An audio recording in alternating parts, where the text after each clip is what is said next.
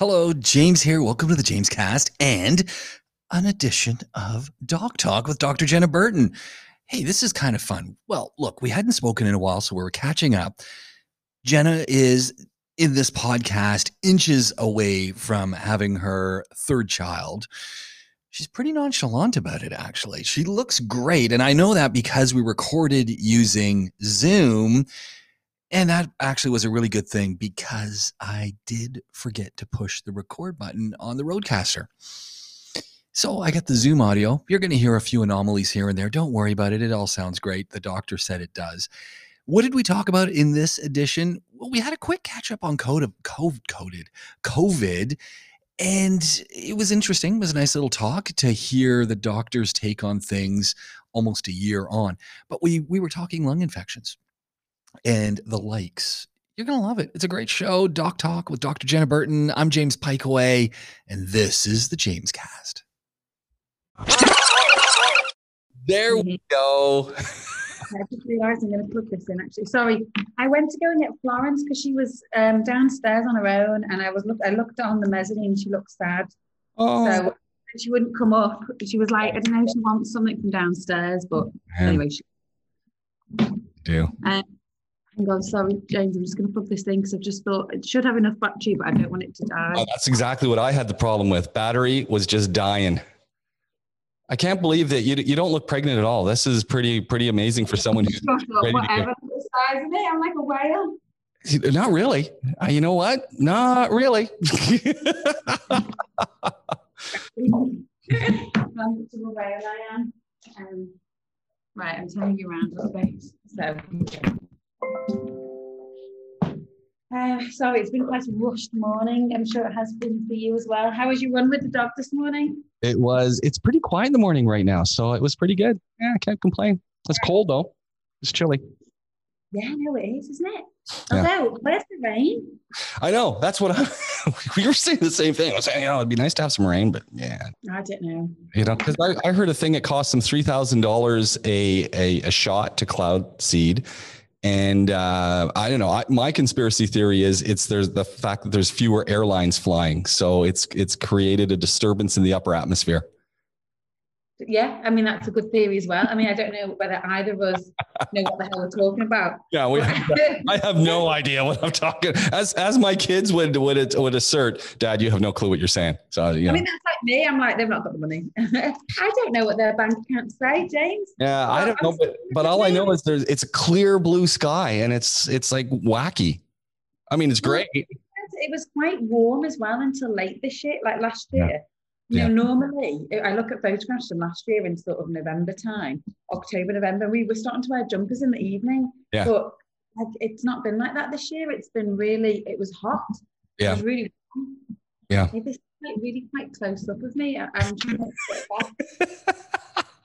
Why am I so close up, James? How do I, how do I do so here's a, here's a funny one. So I, I, uh, I have a couple of new pairs of glasses that I've been wearing. It's kind of cool. And glasses, James. I'm so used to you when you're. Well, this is the thing. So I have these glasses. I have a couple of pairs of them, and they're they're nice and colorful. Like here's here's one of the pairs, right? And this is this is a great one. I love these ones. I didn't even notice they were different the first time you wore them. Right. Because they're so I, have, I have a few different pairs, but the thing is, so I wear bifocals. I don't wear transitions because they're they're oh. pretty strong lenses to start with, and then the bifocal is even stronger. And anyway, you know, so what I really need is a transition lens, and.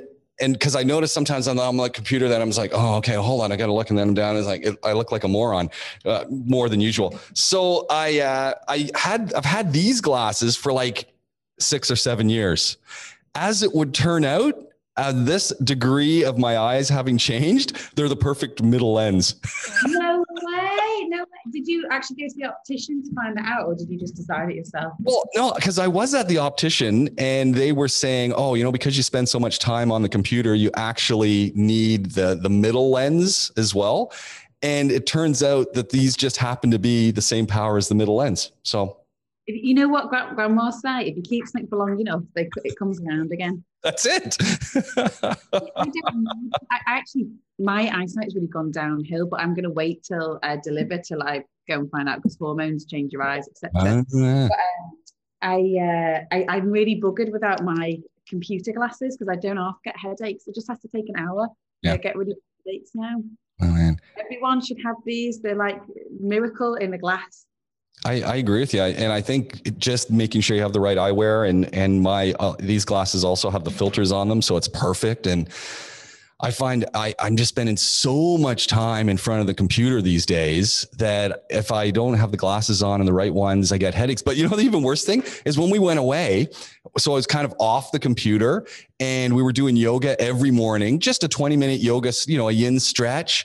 And as soon as I sat back down and got back to work and got back on the computer, my, I'm getting all these back things. So I, I've got to get up every twenty minutes or thirty minutes and do a big stretch. And I feel everything going. You need to go back to your osteopath. This on, well, uh, you know, I actually, what I found, and it's, it's kind of funny because we do, um, do you do any of these online yoga things? Are you into, into any of that? I, I get bored, James. I've got no patience. I got this one for you though. She's good. It's online. It's on YouTube.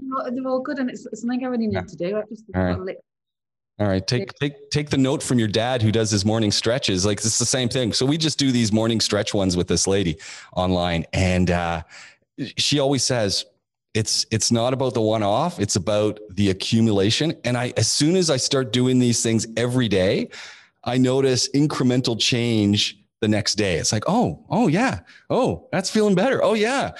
And as soon as I stop four or five days, I mean, flying back to the U A E from Canada was, you know, and we had great seats and, and all that sort of stuff. But by the time we got back, I was like, oh, I was like, I'm like an old man. I'm walking around, and it's, and it's, it's hilarious because I, I, we, we, as we were coming back, socially distanced and masked, we, we saw some friends at the side of the road and just sort of said, hey, how's it going? And I got out of the car and I was like, oh, and he goes, oh, welcome to the world of being a pilot.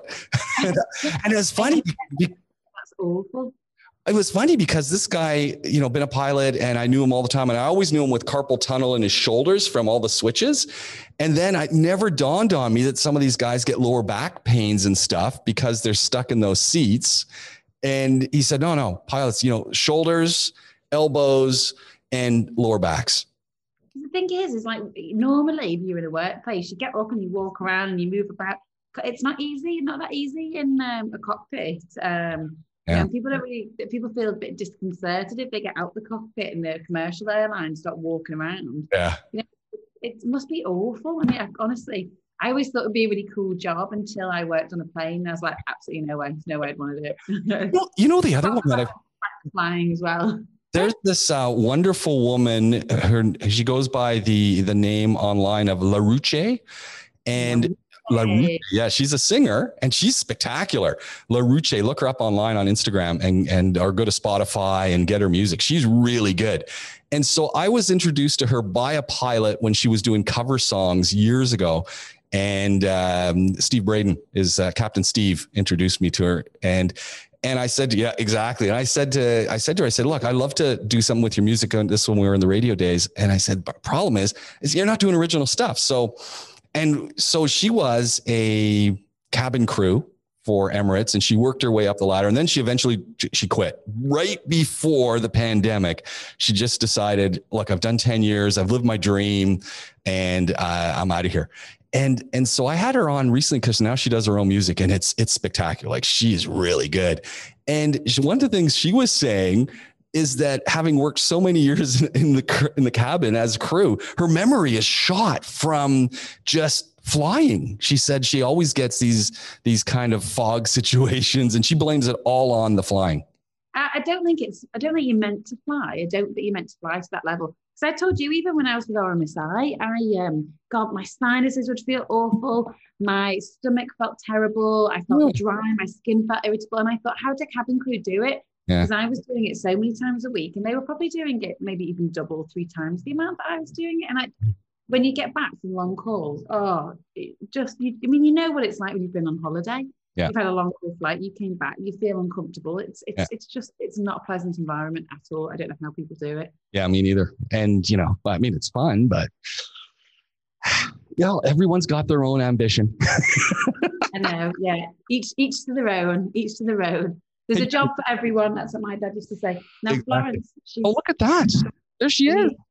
Look yeah, at she that. Moved, she needs to find a sleep though, because um, she can't get comfortable on my lap.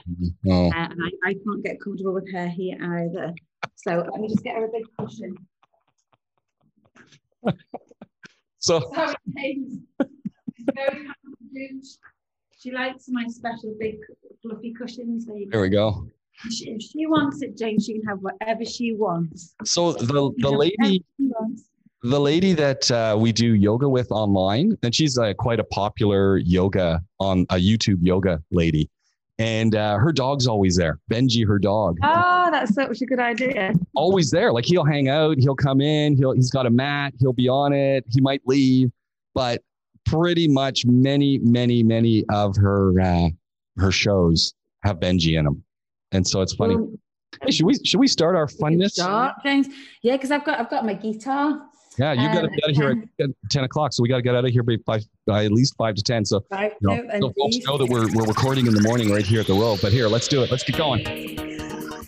Hello, my name's James Pikeway. Welcome to Doc Talk with Doctor Jenna Burton and myself, coming to you via Zoom this time around. Yeah, you're going to be able to catch the video too. We got bits and pieces we're going to post up. You can find it on the James Cast on YouTube. But for now, Jenna and I are going to catch up. She's just about ready to give birth to her daughter in this conversation. It's a lot of fun. You're going to enjoy it. Here we go. Doctor Jenna, James Pikeway, Doc Talk on Podaholics. Uh, yeah. My little dog, just to point out, my little dog Florence is sat on a really nice big cozy cushion, yeah, next nice. to me.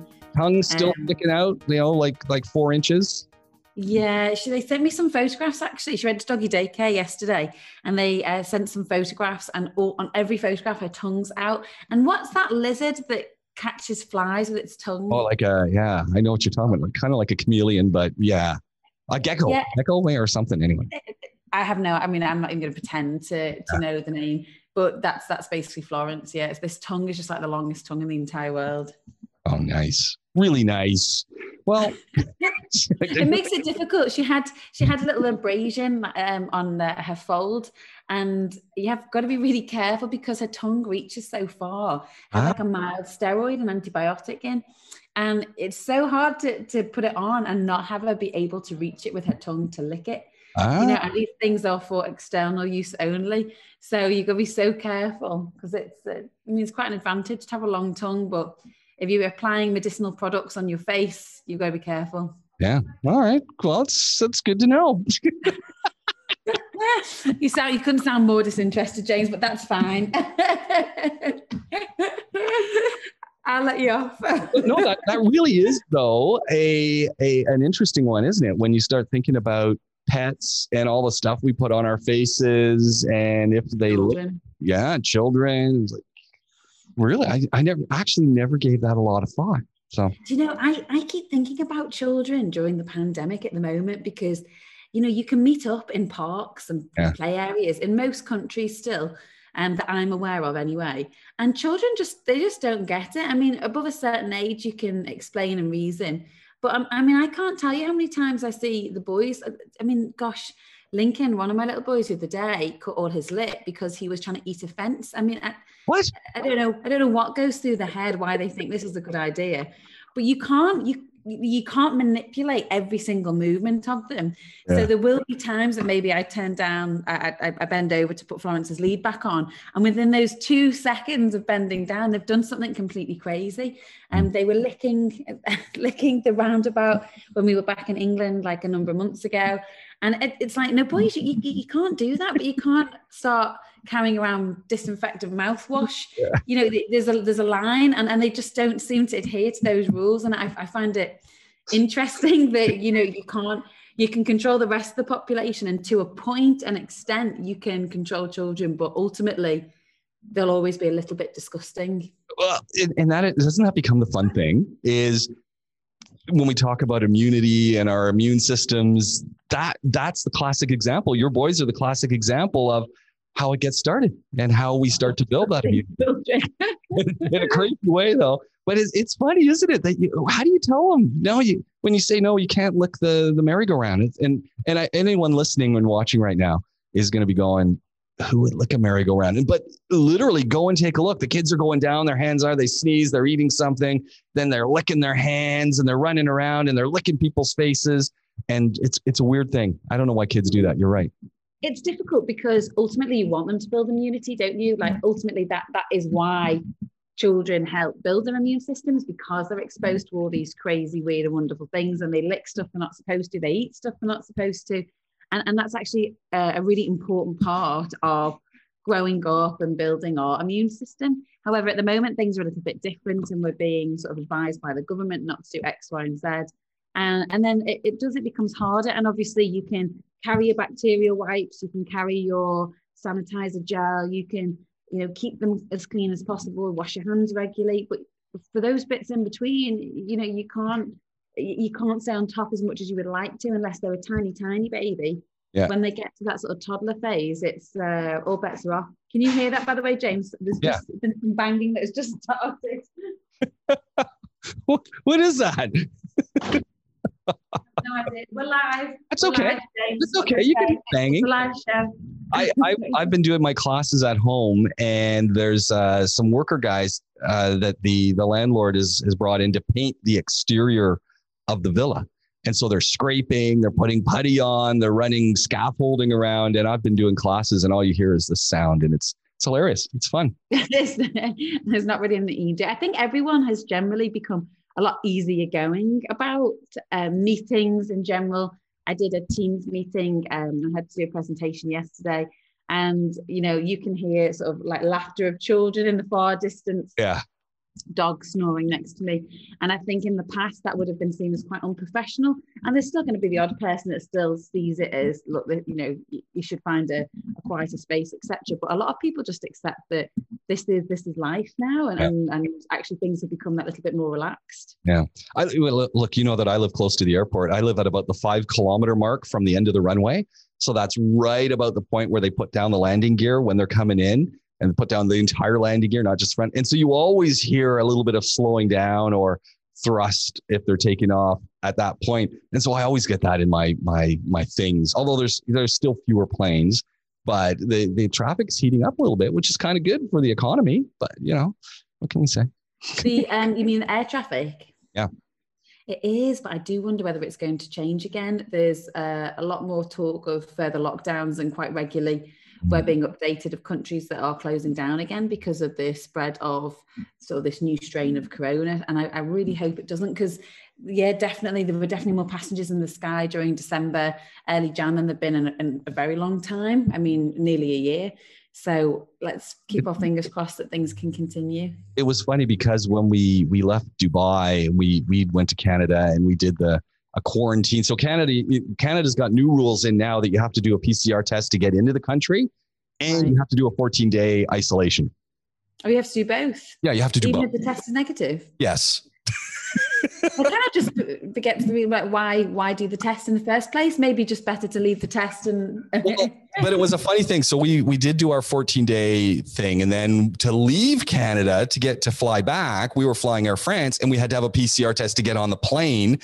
And then, you know, obviously you get into country, it's a negative test. So, you, you know, you had to have your test and, and all that stuff. But it was funny when we were in going, when we were in Pearson and when we were in Charles de Gaulle, it was empty. It was really weird. There were so few people coming back. There were a few more people, but not that many in in the airport as I'm used to in, in previous occasions. But, but when we got to Dubai, because all of the three terminals are condensed into one, it was pretty busy. But if you'd spread yeah, them out, if you spread them out, it's not that many people either. It's just that it's really condensed. You just wonder whether it'll get back to how it was. I mean, because the P C R, or, sorry, the P C R test alone puts a lot of people off. One, yeah. because effectively they tickle your brain. I mean, when they say it's the nasopharynx, that's a lie. They literally push that push that cotton bud up right towards your brain. And I swear, sort of like my frontal lobe has definitely been, been changed since having that P C R test. Uh, and second, secondly as well, um, there's an awful lot of people that get COVID and then You can get chronic COVID where people basically develop like a chronic condition right. on the back of it. But for a lot of people, they get COVID, they test positive, and then after that, they can have a series of, of incorrectly positive tests. So it's like a false oh. positive test. Oh. It's quite a common thing that, that has been occurring with the P C R testing. And uh, they don't really know why, um, but But yeah, it means that these people can't travel. So even though yeah. they tested positive two months ago, they're completely asymptomatic now. They've, you know, they've been treated. They still can't board the plane. And what's more so is that their family and friends or anyone that they've been in close contact with can't board the plane either. So, you know, even just those things alone, and the administration, the paperwork, the cost of the testing, it's putting an awful lot of people off flying. Well, which I think ultimately is what the people that they're trying, the governments are trying to do, aren't they? Yeah. Well, this is the Canadian government is, is, and it's funny. I mean, it's not funny, but it's funny because the Canadian government is really discouraging non-essential travel. And then a whole bunch of politicians and a whole, you know, there was, there was a, a thing this morning in the newspaper about one of the directors of medicine at one of the big ho- uh, hospitals. hospital organizations who's who's been to the U S five times in the last several months, and people, he got fired. They're going, dude, what are you doing? But you know, it, it's funny because we were in Canada, then to fly back, we had to get the P C R test. Well, you try getting one of those. A, we're not on uh, the the medical system of Canada. We're not using, uh, you know, O H I P or. or Quebec Medicare at this, this point. So we had to go private. We had to find a place. It was the holiday. So granted, that was a problem because a lot was closed.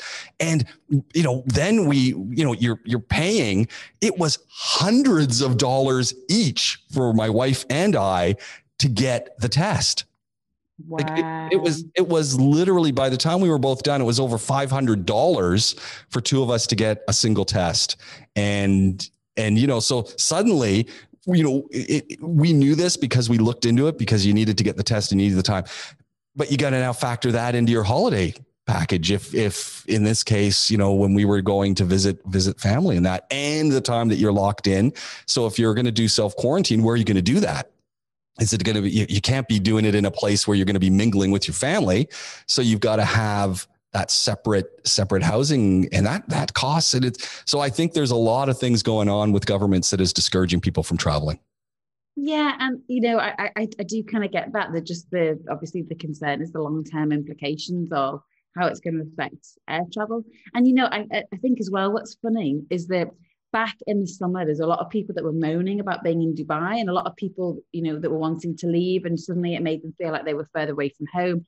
I know you and I had the conversation of actually this is hard. This isn't what we signed up for when we became an expat. We we became an expat for free travel back and home, back and forth to our home countries and, and elsewhere. And actually now that sort of the summer has passed, the weather is nice, Dubai being relatively sensible in their approach to how they manage COVID. The fact even that you can get a test now at very low cost, someone can come to your house. They're a magnitude of tests. You never have to worry about trying to get a P C R test. Yeah. There are people that have been tested every few days because of work. If you want to have a vaccine, you know that that's becoming exceptionally available here if that's something that you want to go down. And suddenly, actually being in Dubai is a really great place to be during the yeah. pandemic right now. So um, I, I, I want to jump in for a second. I, you know, when you're talking about the vaccines and the Marvelous Medic, she published some great stuff on Instagram, and, and we're going to- Have you been following my friend? I, I, I am addicted. She's yeah, I told great. you she's, great. she's she's one of my best friends. Yeah, she's, she's great um, lipstick. That lipstick is is exquisite. But she just she just put something up on Instagram. So she's just done some vaccine training, I suspect, or gone to a vaccine workshop because she put a whole bunch of stuff up. You're going to be doing one this weekend. We're going to catch up on that next on our next podcast. But talking about vaccines and being here, so I work for the federal government as a professor at a government university. And as of the seventeenth of January, I have to get a P C R test every two weeks until I get vaccinated. So I have to have a, a negative test. But the, the irony is, and, and look, I get, I get it. But the irony is I'm teaching from home. I'm, yeah. I'm not even on campus. No, but it's exposed to anyone. That's hilarious. Yeah, but I still have you to know, do it.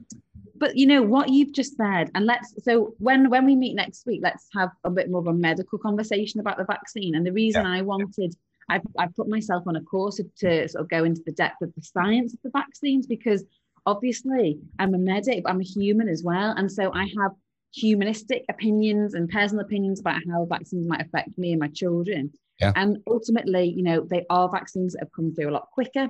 There are vaccines that are out there that actually have got no data. They haven't released their trial data.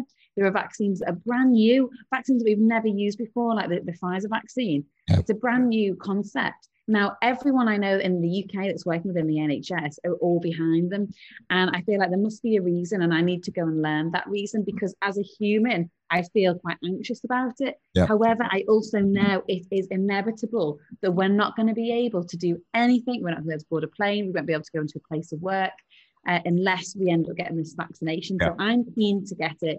And people are asking me my opinion, and I don't feel comfortable as yet to give an opinion because of the lack of information that really is, is out there scientifically, which is why I've put myself uh, at great cost. these, these courses are never cheap, aren't they? That even just to further education in their small way, um, you know, they're never cheap. At great cost and time, I decided it was it was something that was really worthwhile, because if people are asking your opinion, I can't give it unless I feel confident yeah. that I have the information.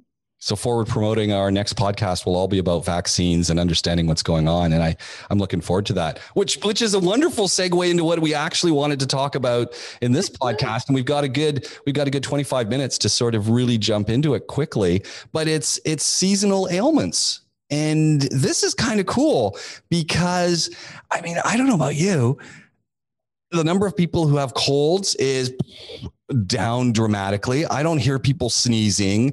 I'm not, you know, the, the normal runny nose on on the sleeve. That's a great impression that day. Isn't that good? You could, oh, you no, could no. be one of these actors that go on to be patients. Like, this is actually a career. Really? I, I, I'm okay. It's, it's when you see kids blow their nose into their sleeves and then wipe it.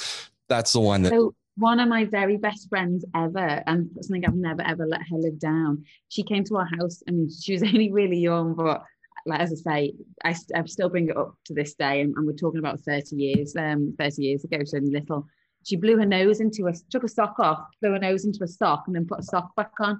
And my mum said, Hannah, do you not want the tissue? And she was like, nah, I do it all the time, Sue. Oh, man. And, and this is the same friend that I was sat in school and she just wiped her nose on my arm. It, you know, this podcast makes it sound like I'm surrounded by very disgusting people. Well, you're surrounded by an eclectic, interesting group of people. That's that's clearly You've it. Met some of my friends, so yeah, you can you can say that with uh, confidence. So when we talk about seasonal illnesses, what are we, what are we talking about? What comes to your mind? Right. So the reason I, it was, I think it was my suggestion a few days ago that we might bring this up as a topic for a podcast. And everything that you're saying is correct, like colds and flu. And actually the, the figures for those have gone drastically down this year because of the measures that have been taken with restrictions in air travel and with people staying behind closed doors and not socially mixing as much as, as we used to. Um, and also we're not engaging in things like buffets and things like this. So we've not got sort of that spread of air droplets. People are wearing masks. So, you know, that's one side to it. But I think that the side that I was thinking of a little bit more was there's an awful lot of uh, data coming out in the U K to say that the hospitals are massively overrun. And now, yeah, I'm sure that COVID is playing a huge part in that. And, um, you know, that that's not to belittle uh, anything that's going on or being said about COVID. But at the same time, that is that is the situation every single year. I've never done a shift oh. in A and E in England in the month of December. And we've not had the situation where ambulances are having to be rerouted over the hospitals or we're bed, what they say, bed blocked, which means the beds are completely full. Yeah. And it's because you tend to get in the cold winter months. And I don't mean the cold winter months of Dubai. I mean the cold winter yeah. months of Canada, James, or of the U K. Um, you get people that are more ill. And I just thought it was something that might be interesting to talk about. And the ones that's, you know, really hit my mind are pneumonia, asthma exacerbations, people that come in with significant pain from their arthritis, people that have got um, what we call an acute exacerbation of C O P D, which is a long-term lung condition from usually from smoking. I'd say, mm. like, as I think I've put on the, the our forms today, like ninety-five percent of pe- these people are from smoking. Uh, and also like a lot of people admitted into mental health institutes as well because they're suffering with seasonal affective disorder. And these are the sorts of things that I think about. So yeah, coughs and colds, of course, that's what we see. Right. We see it on the general street, but there's also more more serious ailments as well that come, and they, you know, they tend to come at that time of year when we're preparing for Christmas and just, and even worse, just afterwards. Which, and I say even worse because January and February are quite depressing months. There's nothing, there's not as much to look forward to. The folks that you're talking to in, in the field back home and that, they're still seeing obviously the pneumonias, they're still seeing the bronchitis, they're still seeing the the C O P D, they're still seeing the arthritis related things coming in. Well, yeah, because uh, a lot of the driver behind it is, is the cold weather. Mm. And you might get slightly less um, cases of pneumonia and, and more COVID situations coming in. But the fact is, if somebody's getting the exposure to the COVID virus, they're also potentially getting that exposure to a pneumonia as well. And these people tend to be, not everybody, but they tend to be predisposed to getting them. So anyone can get a pneumonia. And sometimes people get a bit confused as to what a pneumonia is. Yeah, because I, I am confused because I've heard the term pneumonia. I've heard the term walking pneumonia. And it tends to be people who are a little bit older, but it's it doesn't discriminate pneumonia. But, you know, at the end of the day, if someone said to me, James, what's pneumonia? I kind of look at them and go, you got me. It's funny because a lot of people will say I have a chest infection, but yet we'll put much greater emphasis on saying I have, oh, I've had pneumonia, as in pneumonia is so much more serious than a chest infection. Mm. And actually, although there is a particular bacterium that will cause a certain type of pneumonia, I kind of, in my head, and I think in a lot of medics' heads, we kind of group the same together. If you've got a lower respiratory tract infection, which effectively means a chest infection, that is effectively what we're referring to as a pneumonia. And pneumonia is an infection of the of the lungs. Mm. And as I say, there are numerous different bacteria that can cause a pneumonia. Um, some of them more common than others. Some of them are even a virus, like um, Haemophilus influenza. Um, okay, so hold, hold on a second. So pneumonia is caused by bacteria? Usually, yeah. yeah usually, usually, okay. Normally, um, the, the one that you would tend to see would be a bacteria, but you can get sort of a viral pneumonia as well. But usually when we talk about pneumonia, sort of just, just generally, usually referring to a bacterial infection of the lungs. But as I say, it can it can be can be viral, and you can get atypical type pneumonias, but it's infection of the lungs, usually bacteria, usually. And then to split that into two, what we would typically do is you've got a hospital-acquired pneumonia and you've got a community-acquired pneumonia. So, what so, do, one, so one I got in the hospital, one I got in the community? Yes. What is, the, the hospital's like the gift that keeps on giving? Like, come on. It's just because it, it, it's just a pneumonia that tends to live in hospital environments. It's normally more serious than community-acquired pneumonias. Um, not okay, hold on, I got a question.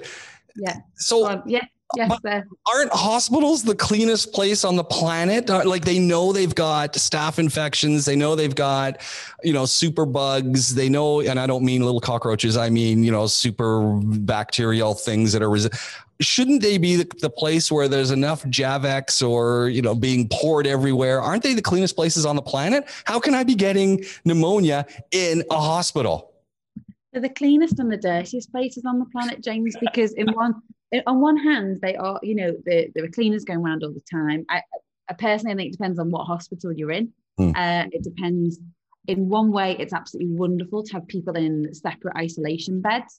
But from a nursing perspective, a nurse can't keep tabs on a patient. So in another way, it's a little bit more dangerous to have separate isolation beds. So one, great, reduces the risk of infection spread from patient to patient. Secondly, bad, because how can a nurse keep tabs on everything that's going on? How can I constantly see if this patient's starting to show signs of, of, of respiratory distress or otherwise?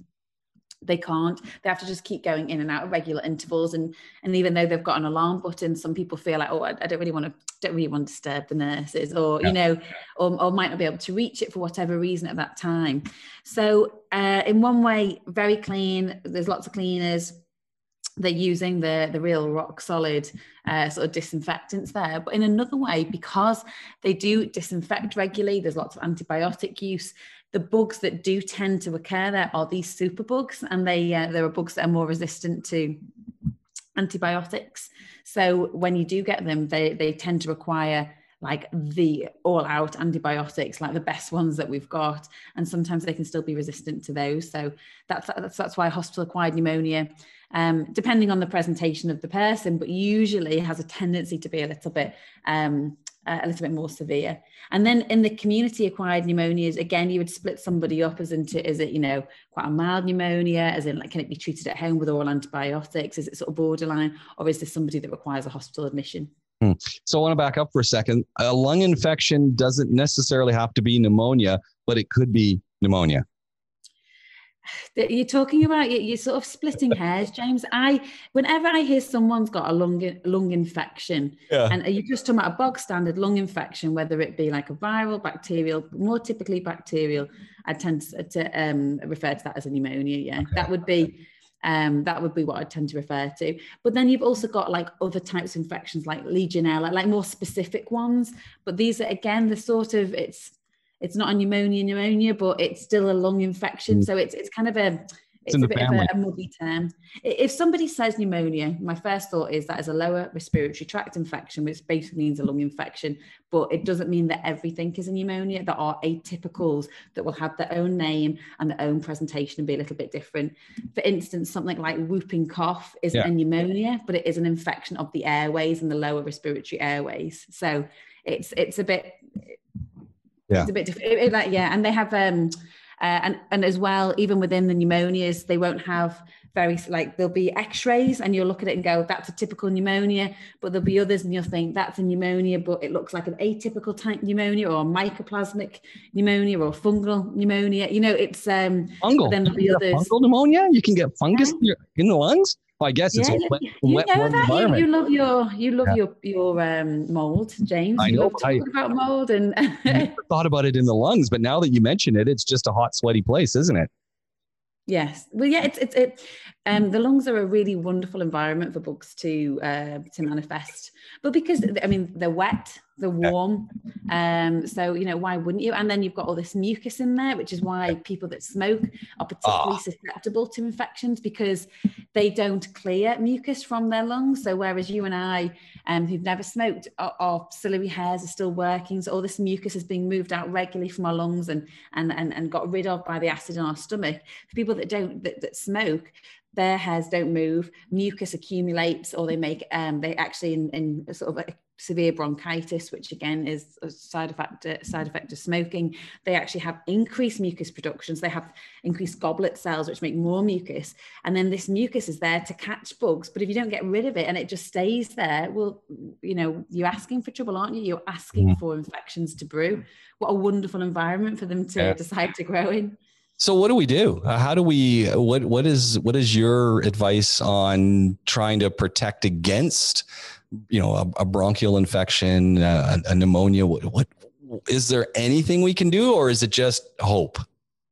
No, I mean, there's obviously things you can do. And the number one biggest thing, you know what I'm going to say, is the, the, the, the biggest thing you can do to protect your lungs is not to smoke.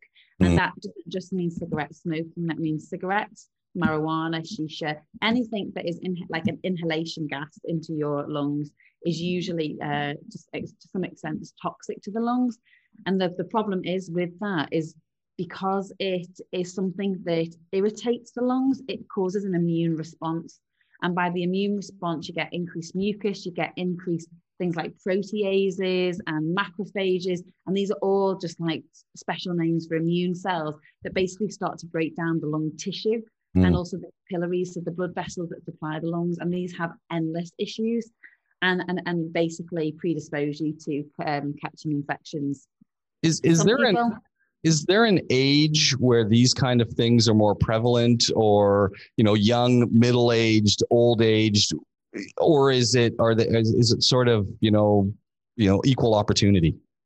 Just as you get older, just generally as you get older, because the more damage that you've done through smoking or the longer that you've been smoking and the more that you age, the more likely these things are to happen. And think about, you know, a child can knock off illnesses quite quickly. Um, it, it's it's a little bit more difficult as you get older.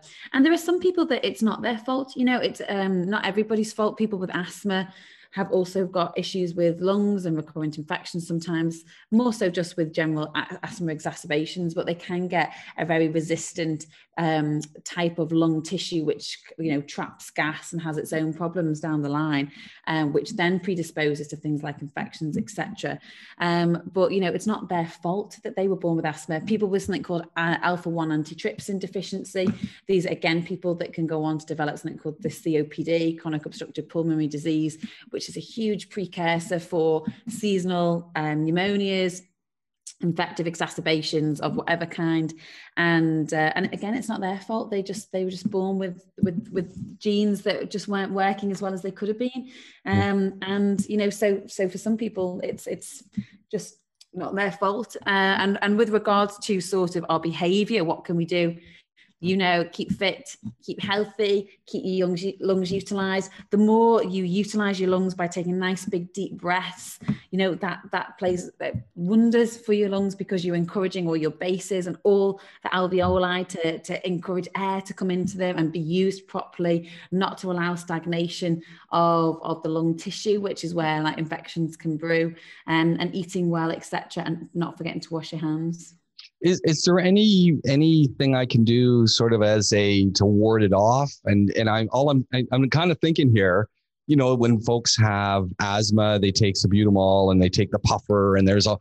Is there anything we can do to help build up resistance in our lungs and and help to, in a sense, protect them beyond breathing deep, keeping not smoking, you know, trying to live in the least polluted environment, that kind of stuff? Is there anything, or no? I mean, with regards to a supplementation, uh, vitamin C has always been known to sort of uh, help uh, boost the immune system, but otherwise not really, James. It's, oh.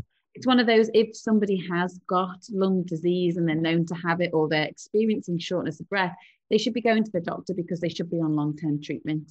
So mm. there are medications like inhalers, sometimes oral medications, that will help the integrity of their lungs and, and stop um, stop this mucus production, or, or try and reduce it a little bit. Um, sometimes physiotherapy for these people can be helpful, because it can help them to learn how to clear their, their lungs manually. But that's something that was somebody that's already got established disease. So for just, you know, Billy Joe walking down the road, what should they do to help their lungs? Just keep fit and healthy, maybe take a vitamin C supplement or a multivitamin. Um, and I think that's it, really. It's just more about just keeping yourself fit and healthy and active. Man, I mean, I think it's just interesting, as you said, that this is the time of year when we just see more and more of these lung issues in hospitals anyway, and they're still going to hospital, but they might be getting labeled as something else because we've got so much going on in yeah. the pandemic. Well, everybody struggles a little bit more with their breathing in the cold, because the cold uh, is basically it's it's dry air, and it irritates your airways. So whether that's your upper airways for uh, upper respiratory tract infections, which is like a sinusitis, or uh, just or the common cold virus, or whether it's your lower airways, and it starts to affect people that have even just got mild asthma, might start to feel a bit uncomfortable in the chest. You know, it, it just it affects everybody to an extent. It just it depends how tolerant your body is to that dry, irritating cold air.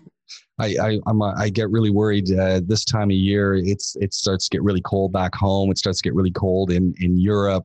And uh, I was just listening to, so it, it dates our podcast a little bit, but I was just listening to some of the meteorologists in Canada, especially in Eastern and Central Canada, talking about the polar vortex that's expected to hit, where the the jet stream changes a little bit, and it brings down this Arctic air that sits over some of the southern parts of Canada.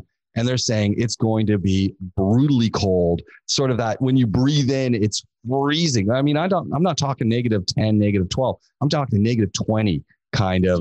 I, I can't even imagine negative ten, negative twelve. Like I don't, or minus ten, minus twelve, we would say, but like, I can't even imagine it. I, I, I literally can't comprehend it. I remember a day as a child going horse riding, and it was minus three, and I couldn't feel my toes. I was now, barbecuing at negative ten. I was out in front of my barbecue flipping steaks. Are you serious? Yeah, when, you know, we were back in Canada. It was pretty cold, but we we barbecued four times a week. Whoa, had to have the broom to get the snow off the barbecue, but no, we were barbecuing. It was great. Well, you know, it's not all negative. So we're talking about respiratory and airway conditions that tend to be affected more by the cold. But don't forget, there are other conditions that are more affected by the summer. So you've got more allergies, more right. hay fevers. You've got like more sort of bowel um, infections, because you've got that lovely, again, moist, warm environment in the air for these things to live. So, you know, it's not it's not all bad. It's just yeah. that some people will be affected more than others. Yeah. And it, it's interesting, isn't it? Because different times of years, you have different things. One of the things that I've really noticed, and, and you brought it up, you've given the segue when you're talking bowels, is the number of, bowels, James. I, I know I love bowels. I think I, I could be a proctologist, you know, really. I think, I know I talk about a lot of careers, but it, it just fascinates me. So, and that's a really weird thing to be fascinated by, but anyway. I'm, I've got no comments. I, I do that. It's like, uh, so like the first time. This would be a good segue into the mental health section we were going to talk about, but go on. We, you know what? We do have to do another mental health segment because I think more than ever, we need to have that conversation. But we did talk about seasonal affective disorder, but I'll let you get to your point. I'm sorry, James. Go no, on. No, the point being the number of processed things that we get. So our lettuces now and lettuce packages that come, you know, bundled up, uh, the way things are grown in hot houses and stuff. I've, I've seen more and more warnings, more overseas than here. And I think our food security here is spectacular. So they catch these things much better. But the, the warnings for listeria, the warnings for salmonella, the warnings for who knows what else, and just making sure that you're cooking food correctly so that you don't get, you know, bugs is in a sense. And I, I don't mean bugs as in the creepy crawlies. I mean bacterial infections that next thing you know, you've got a whole bunch of problems. But I always forget about the things that can reside on our, uh, the leaves of foods simply through the transportation packaging process. And it's scary. It's scary. You know, um, if you get uh, salmonella or just general food poisoning, it make, can make you seriously, seriously ill. Mm. And diarrhea is actually one of the biggest killers in the world. And I don't think a lot of people even realize that. Like, why why would diarrhea kill you? Because of the dehydration, the loss of electrolytes. Yeah. And we're lucky that we live in a country where if that occurred to us, we would go to hospital and be put on drips where we would get replenished with everything that, that we need. But that's not the case in a lot of countries. Um, so, yeah, we, we don't take food hygiene, I don't think, sometimes as serious as we should. People have got a tendency of taking meals home from restaurants and reheating. A lot of restaurants now will not let, let you take that meal home in case you, you decide to reheat them or you then look after it inappropriately. Because in theory, once a meal is made, it should then be discarded. But yet, how many of us do? We keep our leftovers, we reheat it, we eat it again. You know, things like rice, they've got it's got lovely bugs that can, uh, very specific bugs to rice that live in there yeah. to make it poorly. So, yeah. um, you know, we have got to be a bit more careful. Well, and I always, I always kind of laugh in, in, in, a, in a good way. You know, you go and get your leftovers and it's pretty warm where we are. I mean, it's cool now, but you know, when it's fifty degrees, you've gone to a restaurant, you've taken your leftovers, you put them in your car, then you've walked to where you're going. Then by the time you get home, they're warm and they've been warm and, you know, and then, oh, I forgot it in my front seat or, oh, I left it on the counter. You know, and when it's warm in my place and, and it's, cool. it's fifty outside, my kitchen's hot. Like the butter liquefies and there's air conditioning in my kitchen, but the, that room just doesn't have the circulation. You leave something on the counter, good luck. And you don't even think about those things because you think, oh, it's in the house. It's okay. I mean, just, just really put your head around a buffet. Just put your head around a buffet. And it's, I, I find it, we all go to, you know, we've all been to buffets. It's a really common social thing. I quite like buffets. I like the fact that you can pick different foods, uh, a weird and wonderful mixture of foods that you'd never get given to you in a, a typical restaurant situation. But how mad is a buffet from a hygiene perspective? It's yeah. totally and utterly crazy, really, isn't it? And even these days with COVID, what, what a lot of um, restaurants or hotels are doing is they're serving you the food. Yeah. I don't really know how that makes any, that makes all that difference apart from minimizing the amount of like spray that you get on the food. It's still pretty weird. It's still yeah. a pretty weird setup and something that socially has become completely acceptable to us. Yeah. Yeah. It's crazy. Jenna, you know what? I know you've got to start thinking about getting over to your guitar lessons and you know what? This was a fantastic show. We, we set out with a whole bunch of things to talk about.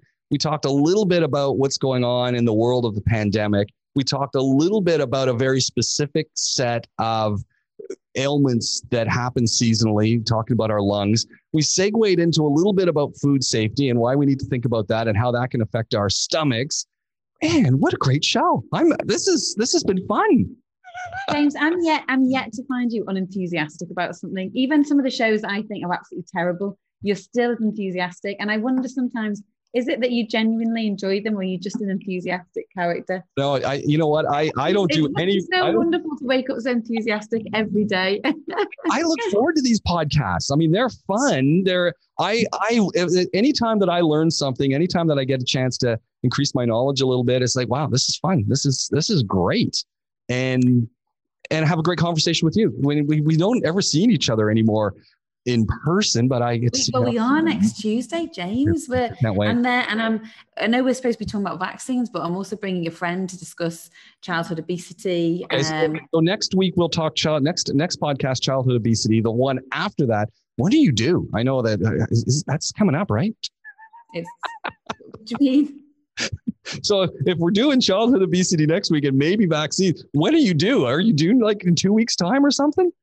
Uh, yeah, I, I will have a brand new baby by, if all is well, by that second week. So, in fact, I nearly had one this week, and, and she oh. nearly decided to come this oh, week. So, nice. Well, no, no, it's a bit, she can wait a little bit longer, James. I'm not ready. I'm not ready. I remember when my wife had our, so it's funny, we need, and so we've got, so we got vaccine, oh, childhood obesity, vaccines, and then The you put up a wonderful post on Instagram talking about genders and babies. Oh yeah, we should talk about that. That's, that's the whole show because, because uh, you know, and I can relate to that because when we had our second child, my wife was convinced from day one that she was having a girl, and I mean she was convinced. And everyone told her, "Oh yeah, the way you're carrying, the way you're looking, you're having a girl." And then you know I'm in the room there, and the baby comes out, and I go, uh, "We got a boy," and she's going. There was a pause. What? It's like no, no. Yep, yeah, that's a boy. That is absolutely a boy. Right? I know my anatomy. That's definitely a male. And it was funny because your conversation was people say, oh, you didn't have a girl. And do you feel that? And, you know, my wife, same thing. She said, you know what? I'm happy to have, I've got a second child. I'm really happy. And gender is not an issue. Yeah, and if anything, I'm the one who would have loved to have had, uh, you know, a, a boy and a girl. Didn't happen. I don't, there's no regrets anywhere along. You the- adore your boys, and that's the thing. Yeah. Is it's ten fingers, ten toes, a healthy baby, and yeah, I think it is something we should talk about because I always felt a bit uncomfortable to yeah. want to talk about it because I thought, oh, people are just going to think she's bitter. Yeah. This is yeah. obviously what she wanted, but now I'm having a go. I can still say yeah. with equal vigor, uh, I have no gender preference, and I think it's.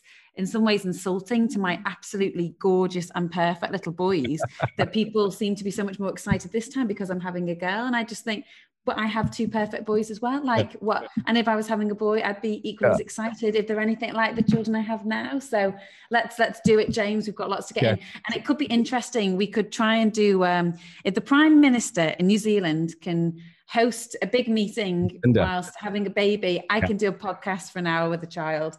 Look, so that's our mission. I, I remember um, the the then Member of Parliament, Jean Charest, bringing his children, young, very young children, into cabinet meetings because he didn't have daycare. And, uh, you know, I mean, his wife was his wife was working. She was doing her job and, and he needed to bring. So he just brought him with him. It's like, sorry, gotta, life goes on. So anyway, we'll see. We'll see how it goes. And it could be interesting. It might be one that we delete, but we'll give it a go. Hey, look, you got to go to guitar. Jenna, thank you very much. As always, it's been a lot of fun. Thank you, James. And I look forward to catching up again next week. We're going to do it live in person right here at the Royal Hotel downtown Dubai in the podcast studio. Doctor Jenna Burton, find her on all the socials. My name's James Pikeway. And of course, you're listening to us, but you could also be watching us on YouTube. So are you recording again, James? I'm, I put everything up on the, I'm, you know, I'm putting stuff up on the James Cast. You look great. Don't worry. You've got to, you've got to warm it. I haven't, I haven't considered my background again. Background looks fine. Put a lot more effort into it. I, I want to get like a backdrop like yours. But anyway, warning, James, James Pikeway. That's the second one. I think everyone's going to remember the first time you said that. And I haven't even loaded up a whole bunch of other ones, but they're all going up on the James Cast. So we're going to have a lot of fun. Jenna, thank you very much. Talk to you again soon. You. you have been listening to Doc Talk on Podaholics with myself, James Pikeway, and Doctor Jenna Burton. You want to get in touch with us? Really simple.